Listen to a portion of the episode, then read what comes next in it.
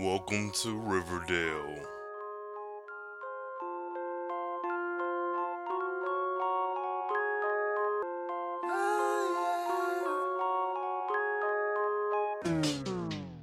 Ooh Lord, welcome to Riverdale. Um, shit. Harder, better, faster, stronger. Um, this is Welcome to Riverdale, a carefree black nerd review show where we cover the weekly hijinks and shenanigans of Riverdale's very own. I'm your host Rain Coleman, and goddamn, um, I'll be covering episode six, which is Faster Pussycats Kill Kill. Look, I. All right. Before I go forward, it is three plots going on in this uh, particular episode. It's Archie and his uh, Beatles breakup of the Pussycat Dolls. It's Betty, Detective Betty and Jughead uh, searching out Polly. and the C plot, Hermione and Fred. Now, I didn't wrote notes. I didn't call myself friggin' I don't know, if paying close attention. Um, this episode had me all types of fucked up and halfway in my feelings. Um, uh, I don't know. We start off with Betty, who I actually I'm really feeling Betty. Um, I think at times I don't want to. I don't know why. Don't ask me why. Don't analyze me. But sometimes I just don't want to like Betty. But I can't help but as campy and corny as it is that she's this little high school detective trying to find solve the mysteries it's like that trope of you know the little schoolhouse detective but the the the thing that she's detecting is something that's so serious is the freaking murder of a fellow uh, student in addition to that trying to find out what the hell is going on with her uh, sister, and Betty having to go at odds and blow for blow with her family. I think that's kind of what keeps pulling me into staying on her team. We all know anybody who's been listening this far know I have a touch and go relationship with Mommy Dearest. I kind of I'm I'm there for her. And most times not, but a lot of shit didn't happen this episode. Um, start off with Betty in her room talking to her mama. I can't remember getting ahead of myself if there was a shirtless scene of Archie because that's been the consensus. That's been like the running theme through all these episodes. Is there's been one shirtless scene. I can't remember if there has been, and I didn't know. I guess tweet me or whatever. But Betty opens up with, uh, "Oh, by the way, I forgot to tell you, Jughead will be joining us for breakfast," which her mama is like the most sourpuss ass, angry motherfucker in this entire city. Um, we get kind of that mirror image um, of that callback to Veronica at dinner with the Blossoms. It's get that same kind of feel with Jughead having breakfast with the Coopers, uh, minus the dad Hal, and uh, the conversation is just like every other sarcastic ass mom in this show, it's like, um, you know, oh, I have you to blame for my daughter investigating this murder, and then she's like, oh no, I wanted, I wanted Jughead to investigate the blue and gold with me, and this is where they have that running theme of this being two different shows, because you have the teenage angsty drama, but you also have the adults cutting the fuck up as well. Um, and I'm, I'm, I'm here for it. I appreciate it every little bit that uh, that this episode provided. And the consensus of this episode is really family drama. And I'm not even going to say dysfunctional family because hell, every family got some crazy in it somewhere. But this just, we've got these pristine characters, you know, who have little flaws or the flaws are so polished and, and filtered. But now it's just like, no, these motherfuckers is crazy. And that's just what it is. Um, so we get her with the Coopers, and then Betty goes into her mom's purse after her mom walks Jughead to the bathroom. And I'm thinking in my head, you live here. Like, you don't have to sneak around your own house and look through stuff. Yeah, you're sneaking into your mom's purse, blah, blah, blah. But, like, you live here with her. Like, you have access to her things. So, I guess it went to keep the narrative going that she's doing some detective work, but it was kind of odd to me. Hell, my mom leaves her purse in the living room, in the bathroom, in the kitchen, in her bedroom. Like, if you want to go in it, it's right there. There's no sneaking involved. Um, But uh, we get past that and we go to the the introduction of the Riverdale Variety Show, where Kevin Keller, of course, the gay character, is the one who's the the theater guy who is um, the MC for the uh, variety show. So he, of course, has to audition everyone. And in true Kevin Keller fashion, he lets you know this is what's going on. This is a 75th annual. This is a tradition in Riverdale, and blah blah blah, yada yada yada. Uh, what's significant about this scene is the loser and the most boring person of this damn show, Archie Andrews, sitting on stage in his guitar while Reggie is heckling him. And that's fine. And I get that this is a variety show and this is auditions, but I don't have sympathy for Archie because I think he's a trash ass character. But for Reggie to bark out at him, um, I think uh, Archie got fr- frustrated or flustered. He's like, "Okay, I'm I'm trying." No, no. Uh, Kevin said, "Okay, uh, try" or something to that effect, and he shot. Reggie shouts out, "Try harder and try not to suck so much and like stick the football." And it was funny because Archie ran off stage pretty much in tears. Not really, but really. And uh, but I felt like, why are you here? That was something. I mean, is it just to be the antagonist? Why was the damn starting lineup of the football team at the audition? That was maybe it's just me and the way I'm thinking that's kind of pulling me out of these with these little bits that don't make sense to me. But if you aren't displaying a talent or auditioning, maybe it was just open to watch. But that was odd. Um, let's see, uh, Archie with his sad ass. Then um, we discover Betty and uh, Jughead discover that these what is it? These sisters of Quiet Mercy Home for Troubled Youth is uh, what Betty uncovered in her mom's uh, purse, which is something that I figured like that to me was like okay this is common sense. I kind of figured from the very beginning that if polly is in a mental institution that it's not some glamorous ass place like some nice rehab. I always pictured her being in this straitjacket type you know um i guess commercialized what we get in movies and tv of people in mental institutions not to be insensitive to people with actual mental disorders but that's just what i pictured. So when um I'll follow this storyline. Um, Betty and Jughead show up, um, and they go in and ask to see Polly. Well, Jughead isn't allowed because he's not family, I assume. Uh, Betty gives her ID. She goes. So this nun who gives you very much um, old white lady version of Mr. Smith um, from Matrix, or maybe not even that. She just gives you this actually, if you're watching Legion right now, something I haven't been covering, but the Emma Frost type character from that show, she kind of gives you that look, but just very um, bad mistress nun from uh, from uh, Sister Act or something. Well, she walks up by Polly's room, which is regular room. It's kind of a little messy, and she's like, "Well, you know, Polly is usually out in the garden of." disobedience or whatever the hell that shit was called. So Betty walks out and I, I, don't know why I got extremely excited knowing that we were about to see Polly, this infamous Polly who's been discussed like f- since before day one. Well, um, this scene probably is my favorite scene in the show, or one of my favorites, mainly because um, as a viewer, you don't. You, oh my, it's everything happens so quickly. I kind of predicted what was going to happen, but the shit was just laid out. Um, Betty walks up to Polly. They embrace. Polly's wearing this ugly nurse candy striper uniform that all the patients are wearing. But um, she's like, "Oh, you came for us," and I was like, "Okay, hold up, that's red flag right there. Who the hell is us?" I'm like, "Does Polly have split personalities, or is Polly is somebody else there with Polly?" Well, of course, like I told y'all last episode, a friend of mine that texted me and uh, predicted that Polly was pregnant. Well, here's to you, friend. You're right. She's pregnant. Uh, Polly has a noticeable bump. I don't know what trimester this is. Um, July 4th is when they were scheduled to run away together. So we'll say this is roughly September, October ish. I don't know, maybe four months along, three, four months along. I don't know. Uh, I don't even know that that's really significant.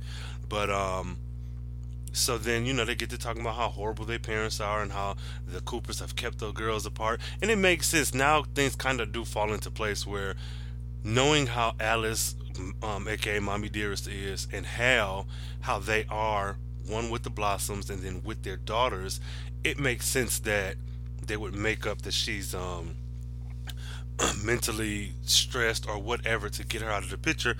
excuse me, because she's pregnant.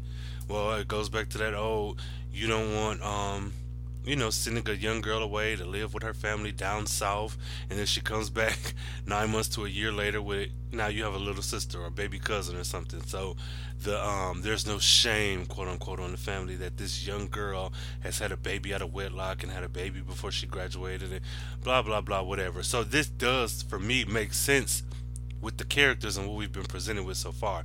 Doesn't make it right, but it does make a ton of sense. Um, the thing in this episode that kicked me in the gut is we've been hearing about Polly, so I guess they've been slowly giving you kind of an emotional connection to her. And now when she's on screen, regardless to how you feel about the way she looks or her acting or whatever, she is significant. She's very important. I knew she was coming because I looked at the IMBD early um, before the show even aired, but I didn't think I was going to care as much about her as I do or as I did when Polly says, you know, oh, whatever, I'm glad you found us, this, that, and the third. Yeah, parents, they said that you didn't want to see me. I knew there was a lie. Oh, uh, whatever. Yeah, this is Jason's baby. I can't wait to run away with him. Um, can you get a message to him? When she says that line, which is may not be verbatim, but when she says, "Can you get a message to him?" and Betty says, "Uh, to who?"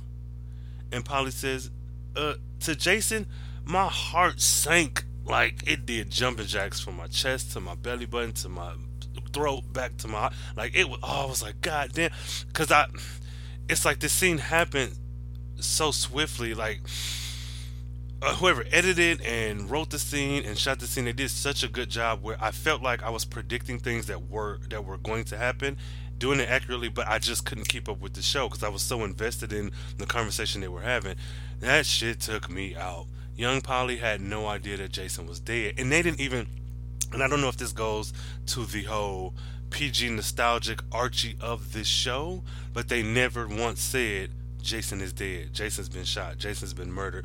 But it was relayed effectively through Betty's acting and Polly's acting and their silent language with each it was just it was a beautiful scene it was heart wrenching but it was beautiful after that we get good old big Judy nurse, whoever, whatever her name is, was like, "Come with me, young lady." She takes Betty off to some room. Betty has horrible cell signal. She's trying to call Jughead. Well, let's back that up a little bit. There's been this Jughead Betty alliance going on, and they've been knocking out crimes or um, uncovering crimes and shit. So he's her partner in crime, and I get.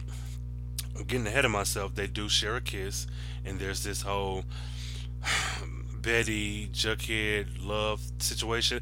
And with the show, I can see that being a thing, but I can't see that being a thing. I understand they're taking liberties with the characters and race bending and everything, but I think one thing that's been significant um, to Jughead has been that he is asexual. Um, so to have him and Betty kiss, I'm all for it with the show, but then you're kind of maybe er- erasing that demographic of people um, much in the ways that you kind of erase bisexual people when it comes down to women claiming, excuse me, when women say that they're bisexual, and then the attitude is, oh, um, no, you just haven't found the right man. Or if a guy claims he's bisexual, and it's like, oh, no, you're just gay. It's like you're completely erasing the identity of these people. And I felt like that's what they did with Jughead, but that's me. Like I said before, I'm giving this show kind of enough rope and enough slack to just enjoy it because one, no show will be perfect for everyone, and then two, they've done so many other things, and uh, I hate to sound like I'm being insensitive, but there is that level of um, erasing this this demographic of people who aren't normally represented in media. So I think that that's a big deal, and that's an issue. And at the same time, I do think that his kind of sort of relationship with Betty works the narrative. For me, it works for me only because I kind of figured this was the route they were going, so I already prepared myself for it. But then at the same time, it doesn't work because I don't see any romantic anything between them, and it kind of, for me, gets in the way of their presentation because it's when they when Jughead kissed Betty, it gave me um it took me back to that idea that men and women, heterosexual men and women can't just be friends. And I felt like that friendship was a good solid friendship. It was very different from Betty's and Archie's and Betty's and Kevin's and very different from Jughead's and Veronica's and Jughead's and you know any any other female uh, lady woman. And I I don't know. So I'm very torn on this kiss. Like I'm splitting in a lot of different directions. I will say with the show itself overall it fit and it was okay. But there's something there that um that's not sitting well with me. Um what else let me see where we are now okay so they go into the um uh she goes into the room she's like locked in there in walks who? Mommy Dearest with her Caucasian Olivia Pope ass. She opens the door and Betty's like, What are you doing here? And she's like, Bitch, what are you doing here? She said, I pay these sisters good money. You don't think they tell me when Polly gets to visit her? And it's like Betty's parents are so dangerous. I feel that they're very dangerous because this is now, you may be doing what you feel is best for your daughter, but the way in which they're portrayed and the things we've seen them do, not even the things that other characters have spoken about them doing, just seeing how they've been acting, both Hal and Alice, they are very dangerous. And I am watching this again through the context and through the lens of the movie Get Out by Jordan Peele, and I, that's something I just can't help but do. So that's what's that's what's going to happen from here on out. So if you haven't seen Get Out or you don't like Get Out, I don't know what to tell you, but be prepared for it. With that being said, the Coopers for me are the Archbalds or whoever the the white family from Get Out is. It's they're very uh, malicious. They're very um, conniving and manipulative. They're very controlling, and it oh, and what what screams to that more than anything is a scene coming up when um, Alice walks out with excuse me with Betty. Um, then Jughead joins them, and they're like leaving.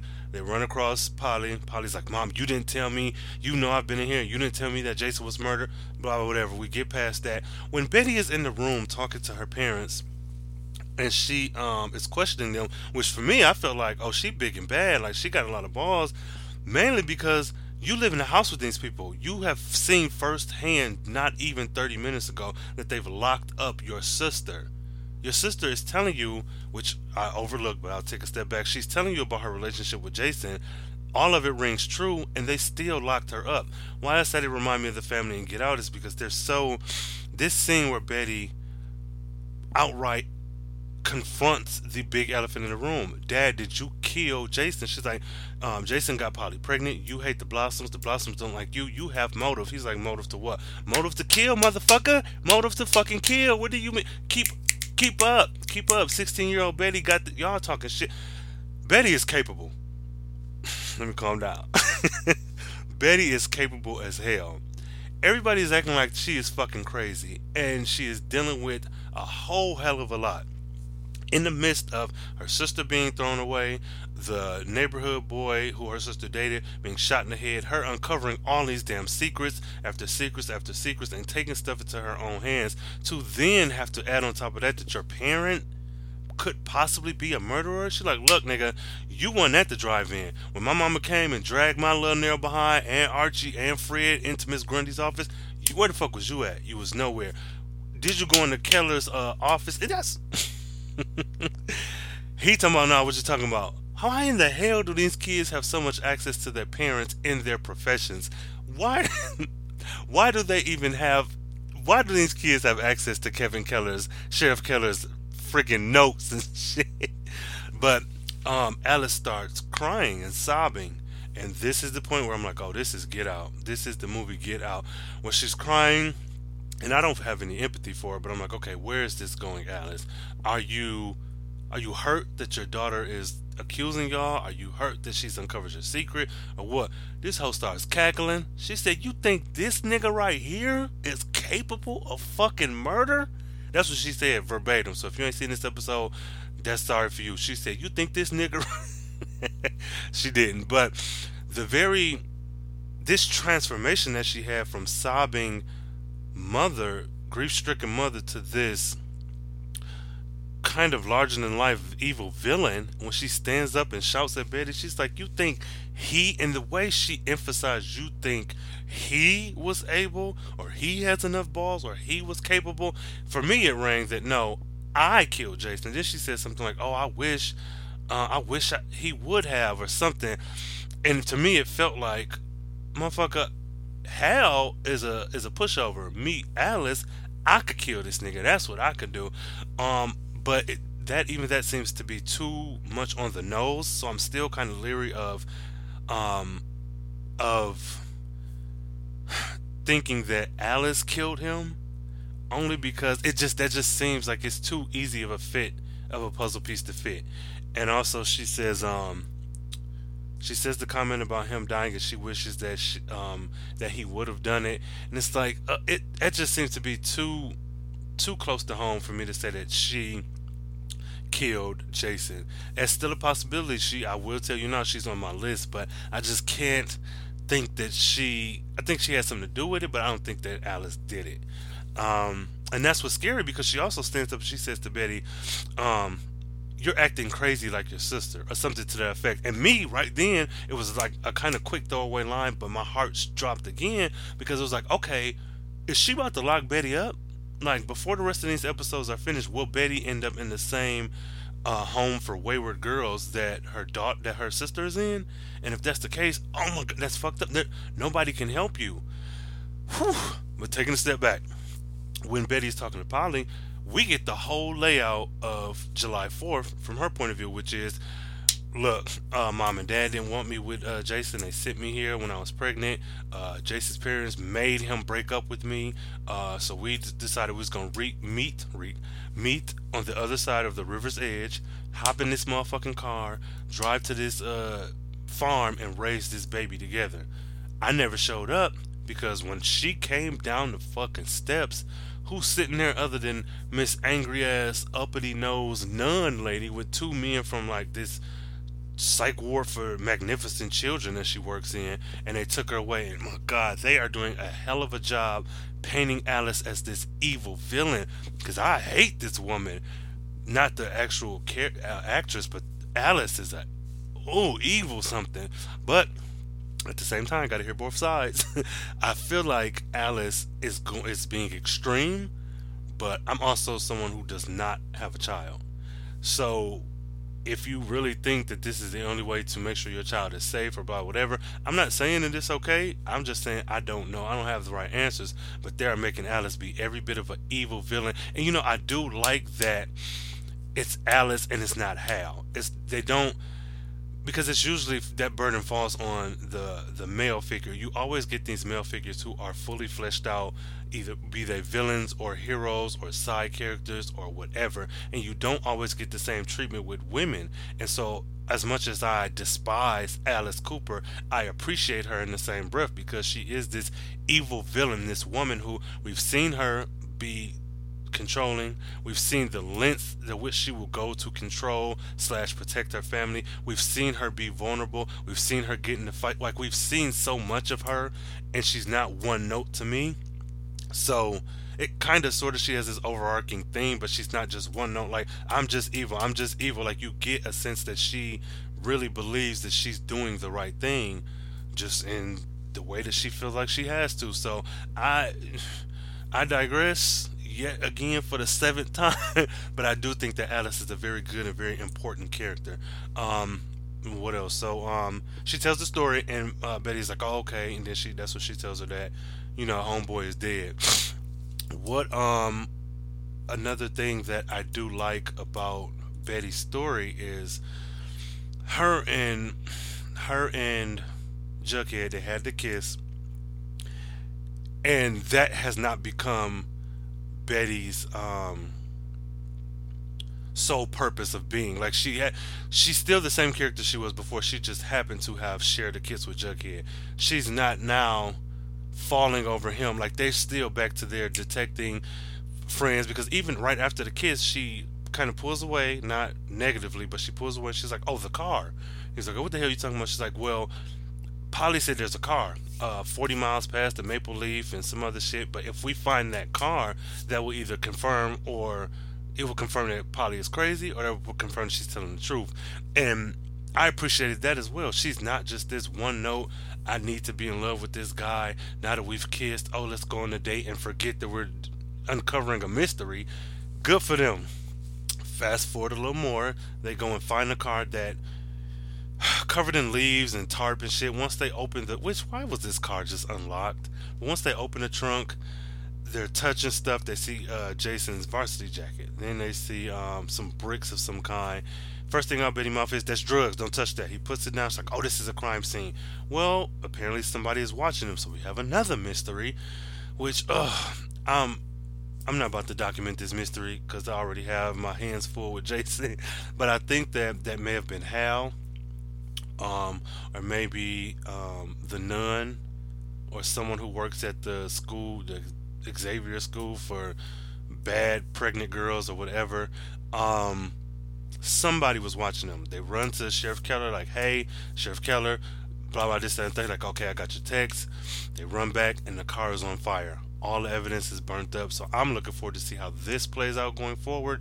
And with that being said, kind of step, taking a step back to I think two episodes before, where, um, what's the black guy name? Freaking, uh, I forget. Forgive me. Um, who Veronica went on a date with when he was expelled, along with some of the other football players who were made an, an example of because of their social media conduct. Jughead had a line at the end of the show about these events affected us in the long run. We we had no idea how. Something some kind of way some kind of variation of that. And I'm wondering if this is maybe something to do with it. it has the black guy was that him getting revenge on Betty for telling the story? Like I, I don't know. I wonder if that's it. That's I'm, we're gonna put a pin in that and maybe revisit this later. All right, reverse. Go back to the beginning of the episode. We're now with the C plot or the B plot or the main plot, whatever. Archie and Valerie. Valerie is beautiful. Before getting into Valerie, I need to say, why in the fuck don't we have more camera time with Mel? There are three Pussycat Dolls. We got Josie, we got Valerie. Mel is the token black girl of the black girl group Josie and the Pussycats. I want to see more of Mel going forward in some kind of way, as well as Valerie's brother. These black characters running around here just filling seats. These seat fillers, goddamn it. But this right here threw me. It seemed like, and maybe I'm reading too much into it, but it was reminiscent of like a broken up 90s girl group giving you some like TLC Destiny's Child diva drama because Valerie is helping Archie with his songs after he ran out with his tail between his legs, and they're do- they've been working together and got good chemistry. I guess I don't see it for them, but I it's clear that they want Archie and Valerie to be together. And think looking back on the comics, I can't remember if Archie and Josie are usually kind of pitted together as love love interests or if it's Archie and Valerie. I'm going to assume it's Archie and Josie because they are two lead members of the band and they are the leaders of their respective books and IPs. But maybe they just switched it up for the show. In any event, Archie is trash. And him and Valerie have this little musical romance thing going on, and she helped him get the Oscar guy, the Hispanic dude from the last episode, and so they have a little bit of rapport with each other. And they, she, he wants her to sing with him because he's afraid to do it on his own, which I don't like Archie, but you know I can see that this is something new for you it could help to have a friend or familiar face. But I'm like, girl, don't do it. Fuck him. You have a group. And she's like, you know, I'm, I'm a pussycat doll. And the entire time this show was going on, all I was thinking is, we are pussycat dolls because we have to claw our way into rooms you could just walk into. That's why I had no sympathy for Archie when he um, was talking about how afraid and scared he was. Because it's like, mm, okay. Lesser men than you with lesser talent than you are able to skate by on their looks their whiteness and their privilege. So if that's one less guy who's able to do that and possibly take a spot from a pussycat now, I'm okay with that. But I did, you know, feel for him because it's new. Valerie's like, no, I'm a pussycat doll. Well, her and her and um homegirl Josie get into it, and Josie is flying off the handle, and this is where I, I'm torn again with them arguing and with Josie being so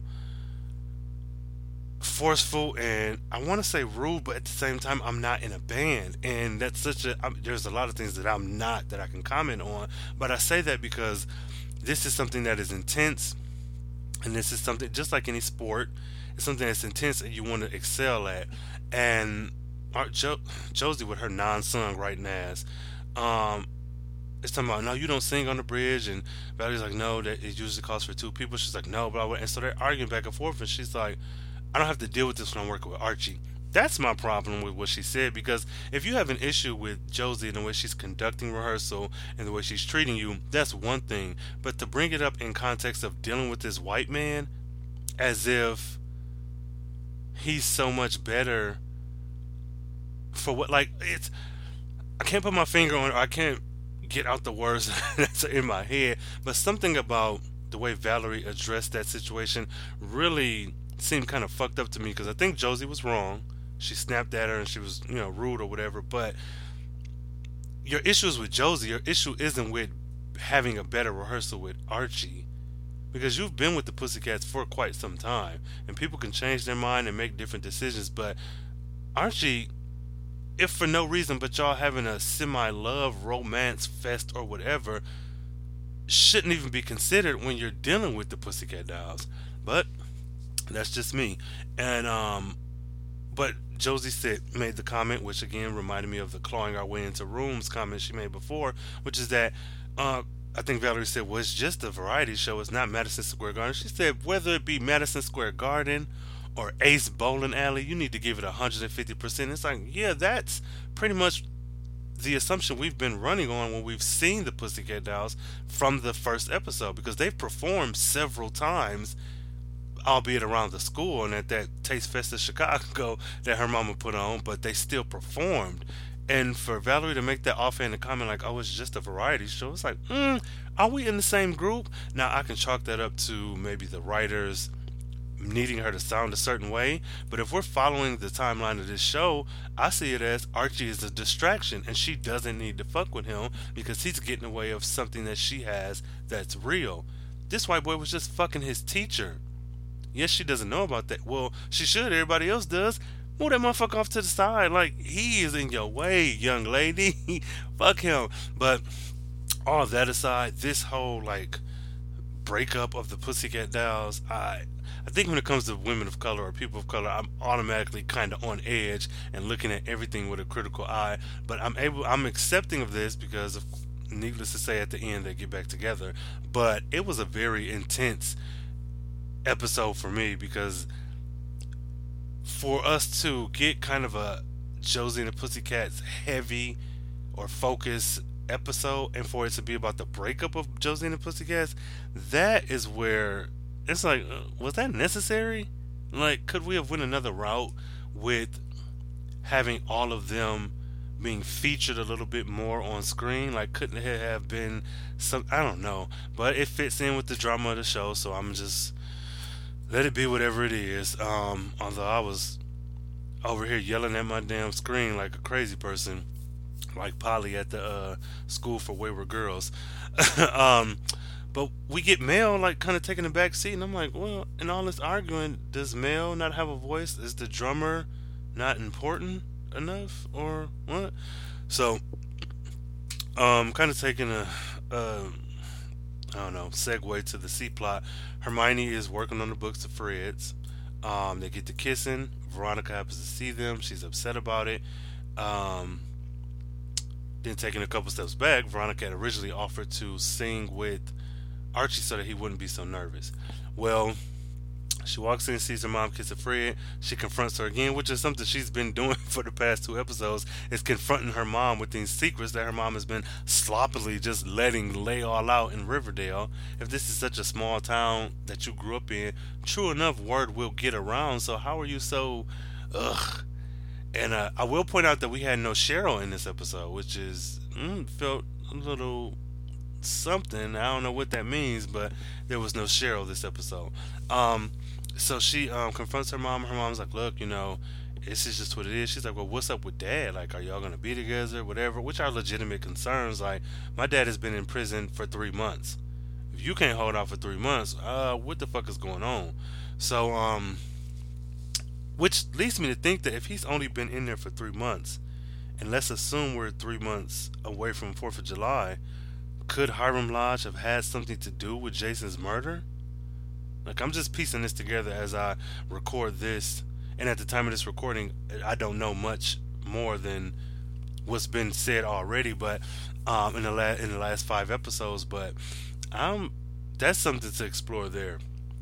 Um, so she's like, "Look, this what it is," and so Fred is talking to Hermione. He's like, "Look, you know, I know the books is they ain't worth shit, but I can't I can't fire my dudes.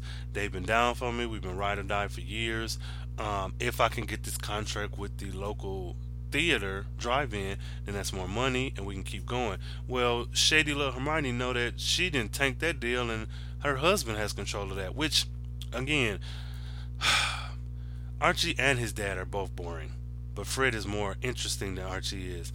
and this woman has flipped over backwards to secure Fred getting this contract, which inadvertently like kind of slaps Veronica in the face because Veronica is a shareholder at Lodge Industries or whatever, and so she forges her signature and gets him that that deal. Well, my thing is, Hiram gonna come out and slap every motherfucker in Riverdale. Everybody getting a slap because if he went this route to do this shady illegal deal that they keep saying, on top of the other shit that he's been doing, and on top of the things that sent him to prison, you don't think he coming after you, Hermione? Like, yeah, you are interested in Fred, and this is your little boyfriend right now, but you need to focus on your family. And I don't know what that says about me or what it says about the way I'm thinking, but illegal or not, you've already come this far with taking care of your husband's responsibilities to your family.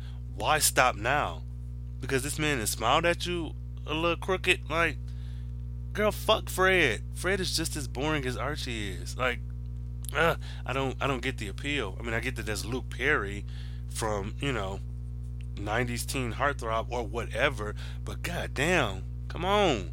Um, so, so yeah, so Valerie and Archie, after Archie agreed to let Veronica um sing with him, they decided they're to sing together. Well, Archie decides it.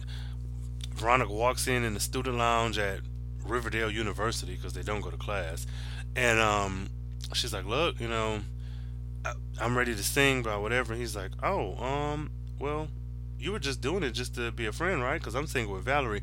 I wanted to punch the screen on my TV, on my tablet, on my laptop, on my cell phone. I just wanted to punch everything.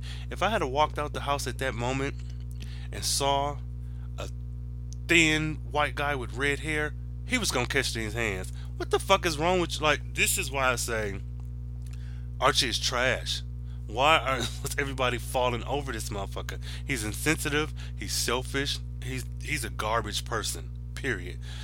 But Veronica calls him on. She's like, "Look, motherfucker, you um you ain't shit, whatever. I don't know. She said some shit that was very PG. What she should have said is, you red, orange head motherfucker. Fuck you. Fuck your ugly ass daddy. Fuck his horrible ass marriage. And fuck you and that woman that you was fucking before who's now out of time. Fuck all of y'all. Fuck everything that got to do with you.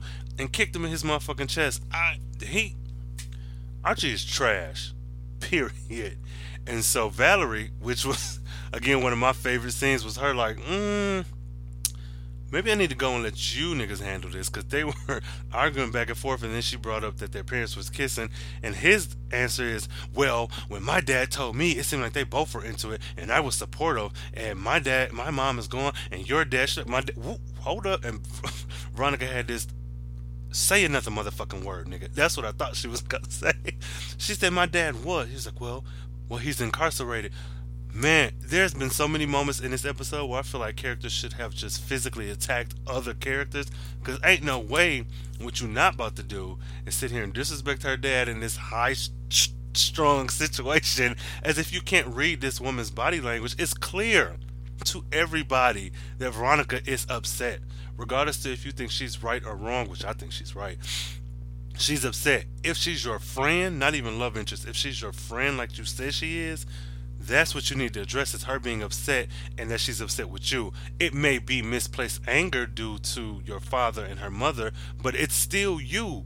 You are literally being an asshole right now, and you're acting like she's the crazy one. I was like, ugh, Archie is trash, and um, Valerie's like, look, I need, maybe I need to leave. And he's like, no, Carol's daughter, you sit your natural haired ass down and you be uncomfortable in the middle of this argument because if you're gonna be my girl, you have to deal with other girls. Essentially, that's what he said. But that brings me to what I feel like they're kind of doing with this show is because you had the kiss between um, Betty and Jughead. I feel like the traditional Archie, Betty, Veronica love triangle will now be Archie, Valerie, Veronica because it seems like Veronica is the only one out of Betty and Veronica who is still kind of pining after Archie, which probably contributed to that little blow up she had with him. But it seems like she's the only one who's still kind of into him. And of course, now we have Valerie who's into him, and they have their whole little thing that I originally thought was just a one time thing last episode, but apparently this is ongoing. So I think that Betty having her hands full with more important things and her kind of budding maybe relationship with Jughead, I think that Veronica and Valerie will be the new Betty Veronica.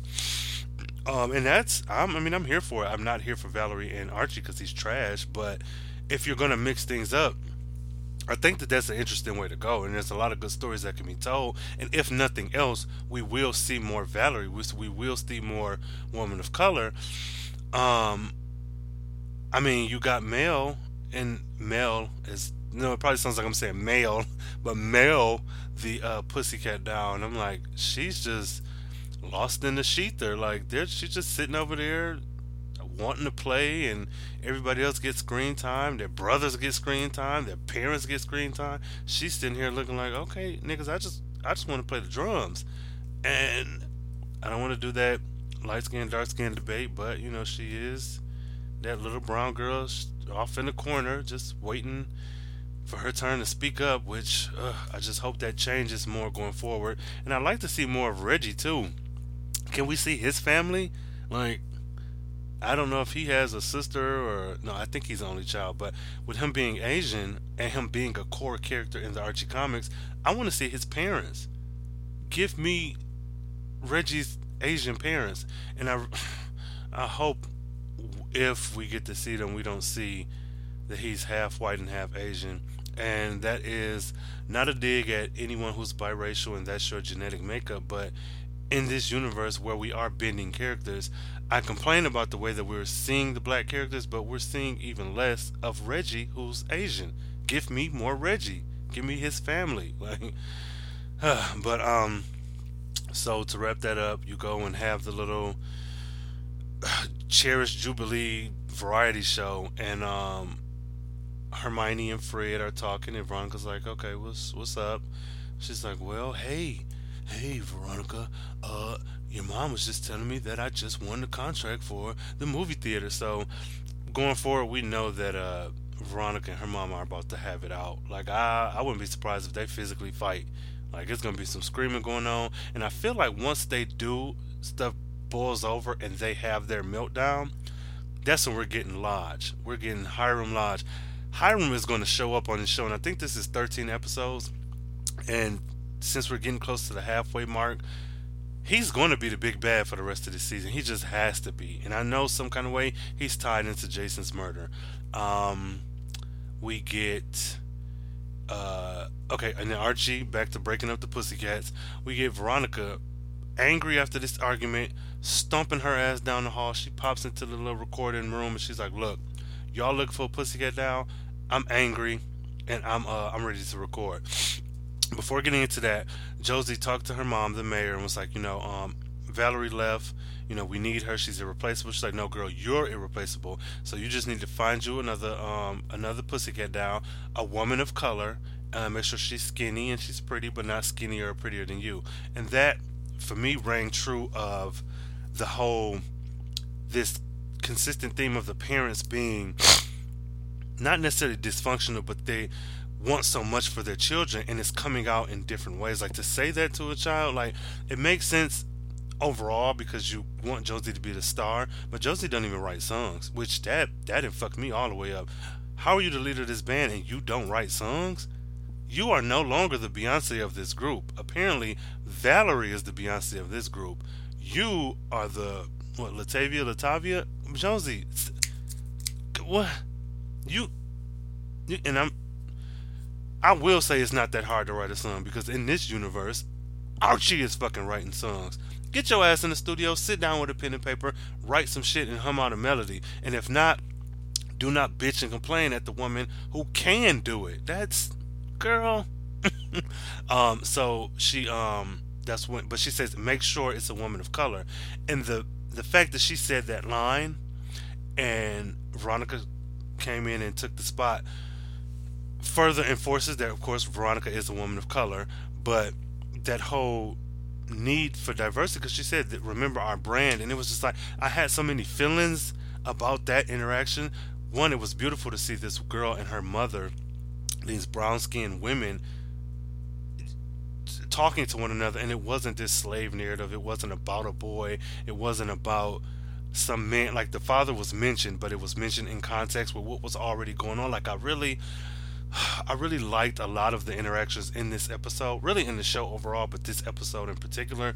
And I'm very, it gets me excited for the next episode and the rest of the season going forward because they, for all the things that I feel like they're doing wrong, they are kind of firing on all cylinders with doing their best at getting things right. Like I said before, there's not one show that's going to be perfect for everyone or going to get everything right all the time. But Riverdale, I feel like, is doing a pretty okay job with that uh, let's go forward to the dinner that we had with uh, Mr. Mayor, which is the mayor's um, husband, Miles, which kind of was on the nose. When they said Miles, I was thinking Miles Davis because Miles is a jazz musician. I think he was in D.C. And Josie was like, uh, "My dad is missing a jazz fest for this." I'm like, "What? this black ass family, he's missing the Jazz Fest, the Taste Fest, the Essence Festival, the Taste of Chicago. He's missing all this. He's missing Afro Punk. Like her dad was missing all of the concerts to uh, to come see her, and it was the way in which they said it. It was like, well, that's your father. He should miss those things if he's able to. His job is to be a musician, so I know it's a big deal that he's missed them. But they said it. They delivered those lines in a way that was like of course, there was added pressure on her to do well, but it was like, if he's missing that for this, this shit needs to be worth it. And I'm like, damn, this is your high school child's performance. And so this, um, oh my god, this this dinner scene between Mayor and Miles and Josie, as well as Fred and Archie and Hermione, was so much tension. Pretty much, if you go to Riverdale, do not sit down and eat dinner or breakfast with anyone's family. Period. Because these these scenes are so they do them so well, but they're so full of tension and, and angst. It's like, ah, so much came out of it. I, I can't even remember everything. I can't even get my hands on everything. But there was one comment that was made, which Miles, um, they had said, you know, Veronica is now the new Pussycat Doll. But he was like, going in on Valerie because he was like, yeah, she um, Valerie left the group. Well, she was Yoko Ono, and of course alluding to Archie. And Miles says, oh, she was. Damn, what did he say? Not verbatim, but he was like, oh, she was going places. She was a. Um, she was a good girl. She was a special girl, and that was very creepy to me. Not creepy in like a sexual sense. It was creepy in the sense that this is your daughter right here, and you're out of the group of three girls, the group that she's in, you're you're putting more emphasis on another girl. You don't want to make a difference when it's just the group performing, but this is your daughter, and she is sitting across the table from you. Oh, it just it just didn't. It seemed like everyone had a parent who just wanted who they could never do right by.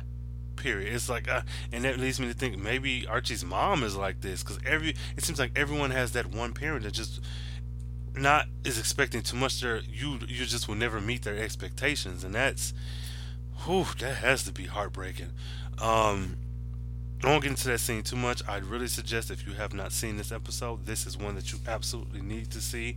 If for nothing else, but every one of these dinner table or breakfast table scenes, crazy. Um, but Miles says um, something, and he says Josephine. Archie, dumbass. Oh, I didn't know your name was Josephine. And he snaps him, well, it's Josephine after Josephine Baker. And I bet you don't even know who that is, do you? And it was so funny just watching them cut into this fucking airhead ass boy. Cause shit, his um his name it wasn't discussed. It was more like, oh wow, your name is Josephine, but Archie's name is Archibald. Motherfucker, y'all both have old names. Like, yes, her name is Josephine, but your name is Archibald. So that shock was like, oh okay, well I didn't know that was your name, but it was like, oh, but you also have a odd name that I'm sure people don't know that that's your full name. Um, and then your name is Archibald and your dad's name is Fred. If his name ain't Frederico or Frederic Giannis, why did he name you Archibald? um, but then we go forward to the performance. Josie and the Pussycats did an amazing job with Veronica up there. I like seeing that. Like seeing that they didn't just kick her out the group, that she was actually in the group. It'll probably be just for this one performance, but I still liked it. Um, then we get to Archie's performance, and they're still heckling him, and that bothered me because now we're at the variety show. This isn't auditions. This isn't me playing my guitar on the quad. This isn't me playing on the yard. This is me performing at a show. You're heckling me. I haven't even started. what are you doing? Like his parents are there. It's not like he was doing a trash ass job. Like Archie is a lot of things, but that whole ah, that just seemed weird. Maybe that fits with this character of Reggie, but I I didn't like it. That was odd.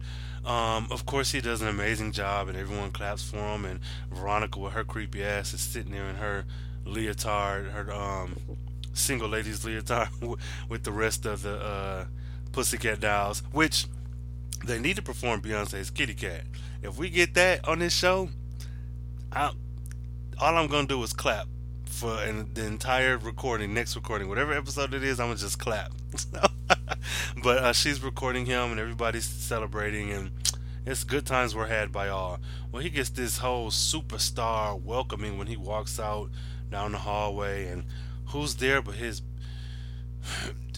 beautiful natural haired goddess with her hair that's what is it? The higher the hair, the closer to Jesus, or whatever. Her big curls and with her India.Arie outfit and they're hugging and it's just it's all beautiful but I just don't buy that relationship but like I said before if it's going to be an Archie Veronica Valerie situation I'm all for it like I want to see different things like we've been seeing so far so I'm I'm okay with it all in all good episode um I think it's really fitting with the show it's moving the plot forward um new little mysteries have popped up and we got Polly um, shout out to my friend Manny for texting me last episode before I even got a chance to see it. Talking about you know Polly pregnant, right? So you were right. Good. Congrats, bro. um, good episode. Uh, now to handle some business favorite character. Uh, I don't know. I am torn because I want to say Josie, just because I think she had a more emotional arc. Um, we learned even more about her. Her character was fleshed out a little bit more. We saw her father. We saw the hurt she had when he got up and walked away during her performance. We got um his punk ass. We got um, more of her mom, see more of Mayor, see more of them together as a family unit. I really like that. But at the same time, Veronica is kind of like she's not unlike everybody else in this godforsaken town everyone is dealing with all kinds of emotional stress, mental issues, physically responding to things, stressors and triggers. Like, we didn't even get Cheryl this episode. Did she get sent away to boarding school? Is she off somewhere crying into her pillow? Is she off somewhere getting beat by her horrible, wicked ass parents? Like, everyone is dealing with hard issues. And Archie's just like, I just want to work on my music, man. Like, that's just indicative of the rest of the world this cisgendered white airheaded dude is able to just focus and stress about his music and nothing else. Meanwhile, everybody else running around dealing with real life issues and in addition to trying to be good at whatever it is they're doing and it's like ugh this motherfucker. But um so Josie is probably my favorite, but then Veronica is Betty Jughead is the whole cast is my favorite. No, um I'm still Team Jughead because I'm enjoying him and the way he's being portrayed. But for this particular episode, I will say it's Josie and Veronica. Um, I enjoyed seeing Polly. Um, I was excited when they found out that she wasn't crazy, she wasn't lying. But because she showed them now, I expect to see her again, so I'll put her in my back pocket because I think she will probably end up being someone one of my favorites on one of these episodes. But right now, Josie's my favorite, and Veronica is a very, very close second. Uh, my favorite scene was that slow motion walk scene when Veronica joined the Pussycat Dolls and they did that traditional high school girl walk down the hall, the craft, mean girl, jawbreaker style slow motion walk where they're walking in slow motion and they're like flipping their hair and all this other shit and everybody's like off to the side like damn damn Josie damn Veronica damn token black girl male. Uh, like they I, I like that scene. Um even seeing Valerie and Archie against the lockers in this kind of like uh you're out of the group type of on Wednesdays we wear pink type of scene. Um, but no, that's probably not my favorite. My absolute favorite, collectively, has been all of the dinner table scenes. Um, but maybe, mm, well, no, I'll say for this particular episode, my favorite scene is the slow motion walker scene. But Polly and Betty, because it's out of, from a show that we're getting so much from, and a show that it's consistent and we kind of know the narrative, which is we're trying to figure out who killed Jason. Polly came in and just in two minutes of explaining her side of the story to Betty, kind of just tore the ass off of the last five episodes. Like, yes, we got Jason's point of view. Yes, we got Cheryl's point of view. Yes, we got um, um, Dilton Doiley's and and uh, Grundy's and Archie's. But we this is firsthand knowledge of this is what happened. This is went down. This excuse me. This is what went down. So I think all of the Polly scenes, everyone, when she was explaining to uh, Betty what was going on, and when she saw her mama in the hallway and was to rip her head off, um, and then at the very end, where we discover Polly has jumped out of a window um, in the Xavier School for Wayward Girls, and she's ran away. They didn't focus on, but they did show that the glass had blood on it, so she's out somewhere bleeding somewhere.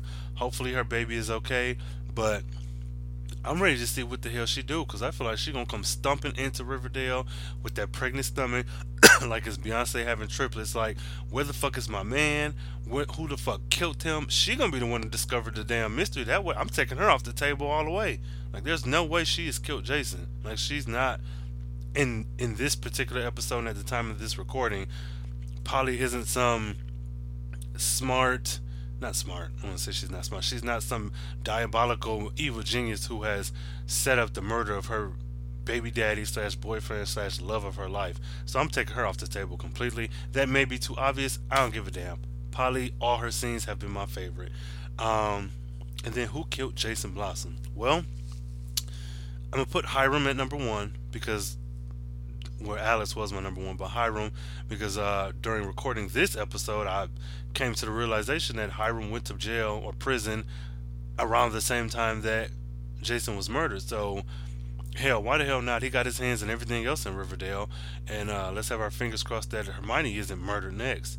So, number one will be Hiram. Number two is that nun. Um, I feel like that nun that came to collect Polly and who has been like the mistress of the uh, boarding school or whatever. I think she's the one who was lurking in the shadows and ended up torching the car. Because I feel like maybe Polly, because she said she had been screaming from the moment they left the house till they got into the Wayward Youth School. I feel like she may have said something about the car and maybe, or she maybe, I don't know, talked about Jason and the nun who's getting paid by uh, Alice maybe didn't know that there was a car or didn't know the details and she just followed Betty and torched that motherfucker. And I feel like she's may have been the one who just killed Jason off the strength of getting paid by um getting paid by Alice. Cuz what good enough motive uh, as it is hell. Um my number 3 is Hal Cooper. And I say Hal because I think Alice by way of the nun, but I think Hal has enough anger in him where he would have. Hell, if you done got everything from Sheriff Keller's house, you done broke in and took all that shit, you're motivated. Between that, between great grandpa Cooper being murdered by great grandpa uh, Blossom, between your daughter having a baby, getting pregnant by the Blossoms who you hate, or even having a relationship, like he has four, five, six different motives. So at this point, uh, Hiram, um, the evil nun, Hal, and then the fourth, which I think is not necessarily a plot twist, but I think the Blossoms. Um, mother and father, is it Clifford and Penelope? Because we haven't gotten a story from their side, an episode from their side, but with everything that's going on so far, with Jason trying to get away from them and to connect with Polly, who I'm sure they think of as less than, they've forced him to break up with this girl. If you went that far, what's another step of murdering him just to keep him from uh, sullying your family name? Because we've already seen last episode how little they uh, feel about Cheryl. And if he's the golden prize prodigal son and he's making mistakes like this, well, let's not let him tarnish the name either. Let's murder him. So, yeah, I think they may have had something to do with it. So, all in all, man, favorite character Josie and Veronica as a close second. Favorite scene was that slow motion walking scene, but really every single scene Polly was in. And who killed Jason this week? I'll say Hiram, and then Alice was a nun, but Alice by way of the nun. Um, three, Hal Cooper, and four, the Blossoms. Um, with that being said, whew this has been one wild ride, and we got so much more to go. So join me next week um, for this next installment. Uh, but before that, you know, stay carefree and stay nerdy. And like I said before, stay away from any dinner, breakfast, lunch, brunch, mimosa table that has located anywhere in Riverdale. Because your ass is going to be murdered. You're going to be put on trial for murder. Or you're going to lose your pregnant baby. Like, any number of things gonna happen. So until next time, this has been Welcome to Riverdale.